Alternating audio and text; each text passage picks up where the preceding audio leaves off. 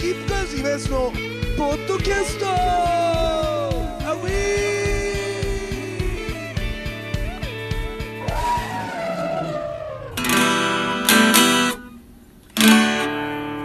さあ、というわけでございましてですね、スキップカーズ今のポッドキャストでございますけれどもね、え今日はですね、なんと初の試み、全くの一人で、えー、ね、このポッドキャストを撮ってるわけでございますけど、実はですね、今ですね、え現在ですね、えー、まあ、これが放送されるのは多分相当後だから、もうとっくに終わってるんですけど、えー、まあ、一人スキップカウズね。まあ、簡単に言うと一人に弾き語りだよね。その弾き語りをですね、まあ、あの、去年のその遠藤君の、まあ、病気のこともありまして、で、まあ、その、だからやっぱりその遠藤君が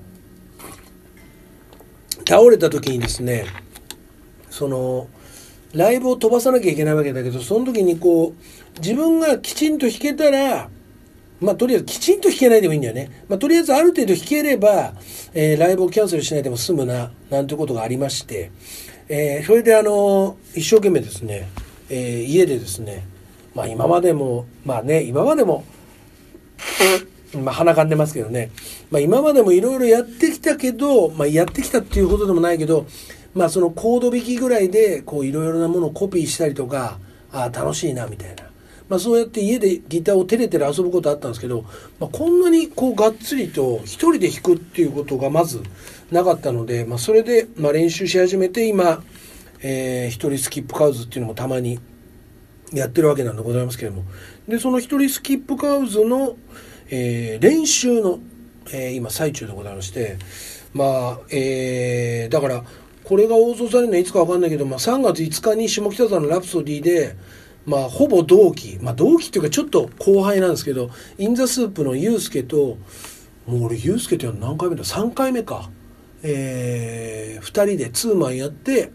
まあ、俺の弾き語り、ユースケの弾き語り、最後に、えー、まあ、今フェスとかに来てくれた人はわかるんですけど、まあ、冷や汁ピーナッツって言ってね、まあ、あの、インザスープのユースケと2人で漫才やろうっつって組んだんですけど、まあ、ボロボロだったんですけどね、その今フェスの余興でやったんですけど、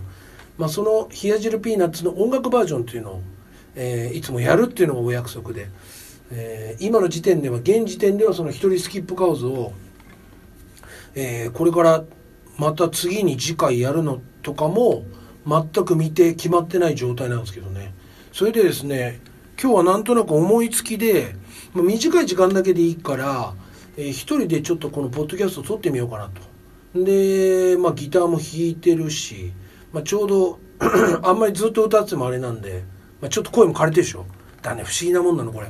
あの一人スキップカウズやるでしょで要するにまあ自分一人でやってるわけじゃん。でやっぱこう普通にボーカリストとしてやってたらある程度、まあ、複式的なことも自信があるんですよ。だから全然力入れないで余計な力を使わないで歌うから喉にそんなに負担がかかんないはずなのにたかだか2時間ぐらいで、えー、一人で弾き語りとかやってるとやっぱこう弾いてても力入ってんでしょうね。だからその力の入り具合がちょっとやばいことになってんでしょうね。まあやばかないだろうけど、まあ、だんだんだんだんこう力入んなくなってきたなっていうふうに思ってるんですけどその個人練習でも。やっぱりどっかで力入ってんのかちょっと声枯れんだよね。不思議なもんで。あだからねそういうところもうちょっと新鮮だなと思いつつこうやってるんですけど。なんでねこれをちょっと撮ってみようかなと思ったのはあのまあ改めて言うことじゃないんですけどまあ今現在デビュー25周年ですよ、えー、スキップガーズが1997年に、えー、ソニーレコードからデビューして25周年経ちましてで俺があのスキップカーズの前身バンド少年クラブに入ったのが18歳の時で、えー、現在それが1989年に入ってますから、えー、ちょうど、えー、33年目にあたるんですね。はい、ということなんですけどそれで改めてやっぱ気づくのが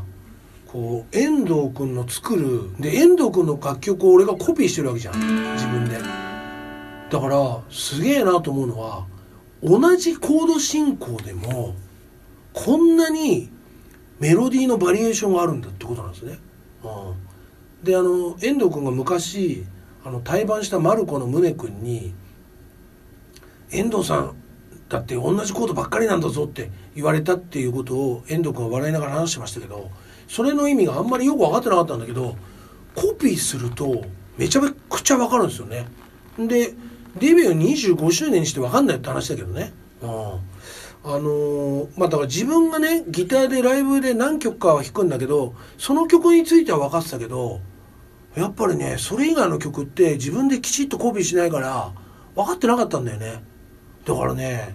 改めてその遠藤君の凄さってものをちょっと感じたりするんですね。これが、うん、例えば赤い手が D なんです。よ赤い手って D なのねもうこれはですね D F シャープ F シャープなんですね。本当は F シャープ7なんでめんどくせえから F シャープでやっちゃうんですけど。この「雪の降る街角で」で b マイナーで「僕は君を待ってる」これ F シャープマイナーなんですよ。これもう遠藤君の黄金のパターンがもうデビューの時に出来上がってるんですけどまあハイチーズもそうなんですね。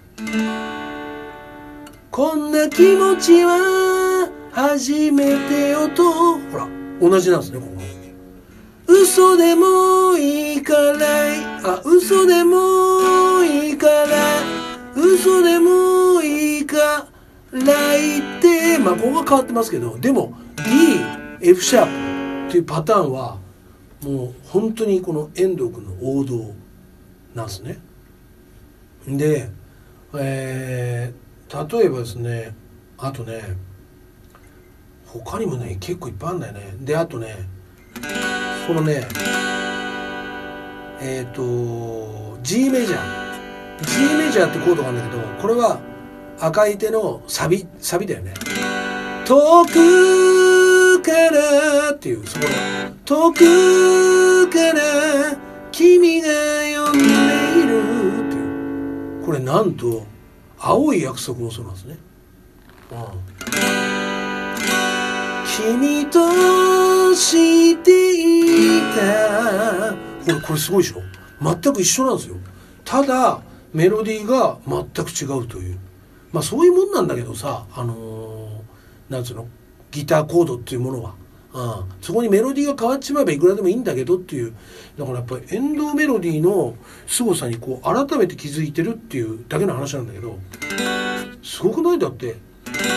遠くから君が呼んでいる。遠くから僕は手を振ろう振ろうか。すごくない？これが君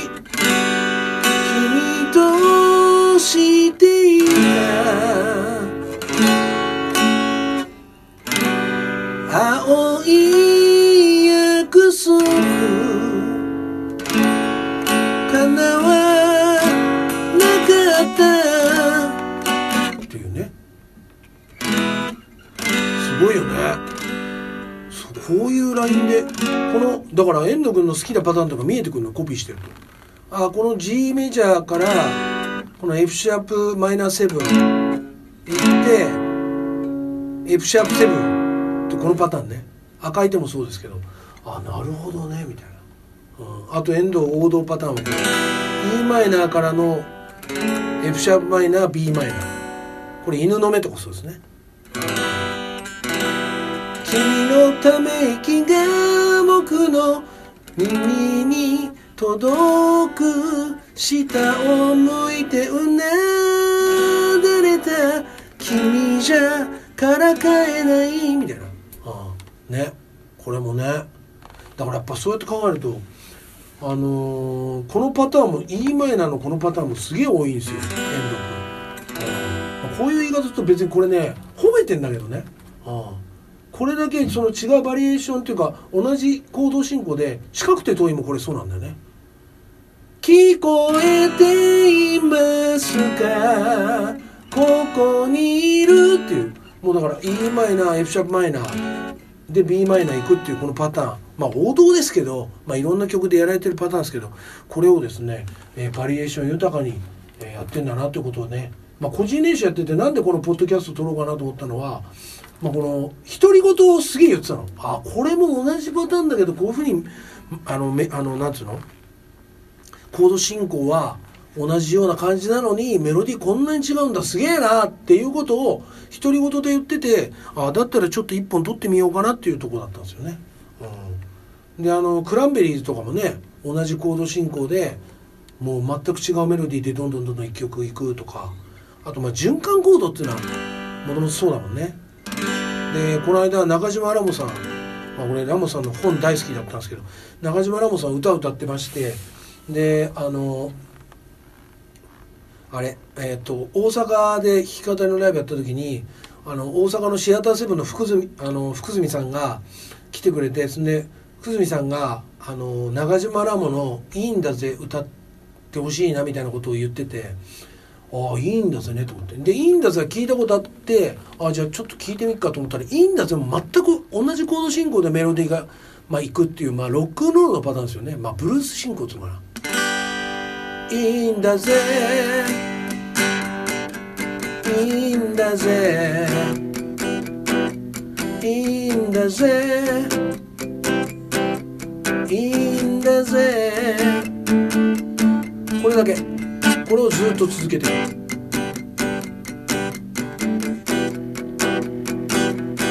でもコードがあんまり変わらないでメロディーがどんどん広がっていくっていうのがすごいやっぱ俺は好みですね。あのー、最近で言うとあの奇妙麗太郎のあの天才バンドとかもやっぱりコード進行はずっとね一緒なのにどんどんどんどんメロディーが変わってくっていう。まああれだから歌い手のそのなんつうの歌の強さみたいなものも試されるっていうところがまたきっと面白いんでしょうけどね。もう全くコード進行が変わっていってないのにメロディーの世界だけはどんどん展開してるっていうのがすげえ面白いんだよね。うん、まあてなわけでですね、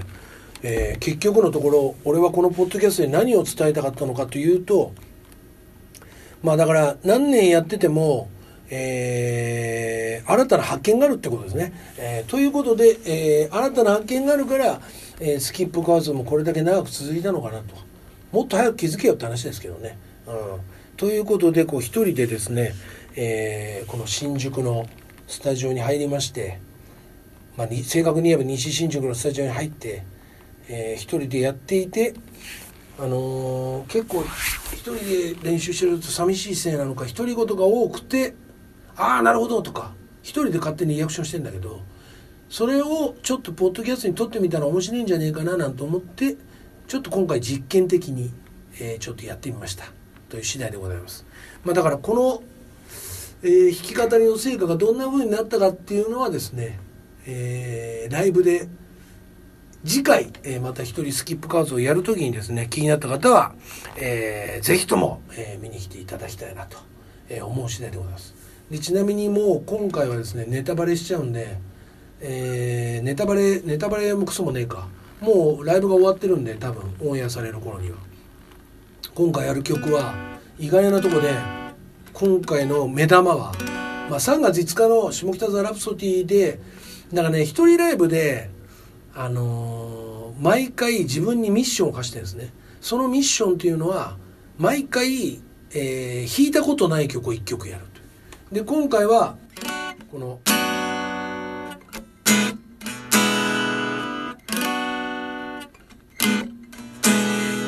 勘違いだったをですねやるんですけどこれもね結構遠藤君の王道のパターンじゃあもう出てくるんですよねこれもね。いつだって僕たちはずっと描いてたありふれた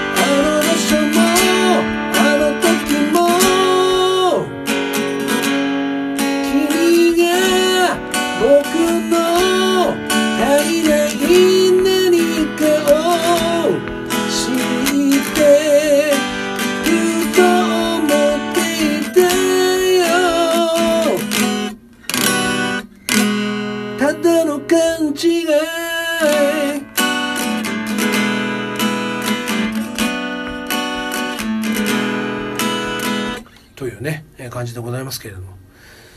だからこのただの勘違いというか勘違いだったがですね3月5日にうまくできてるといいなという願いも込めましてですね、えー、スキップガーズ今安のポッドキャスト。西新宿の一人スキップカウズお稽古にてお届けしました。というわけでございまして、えー、ポッドキャストまた来週。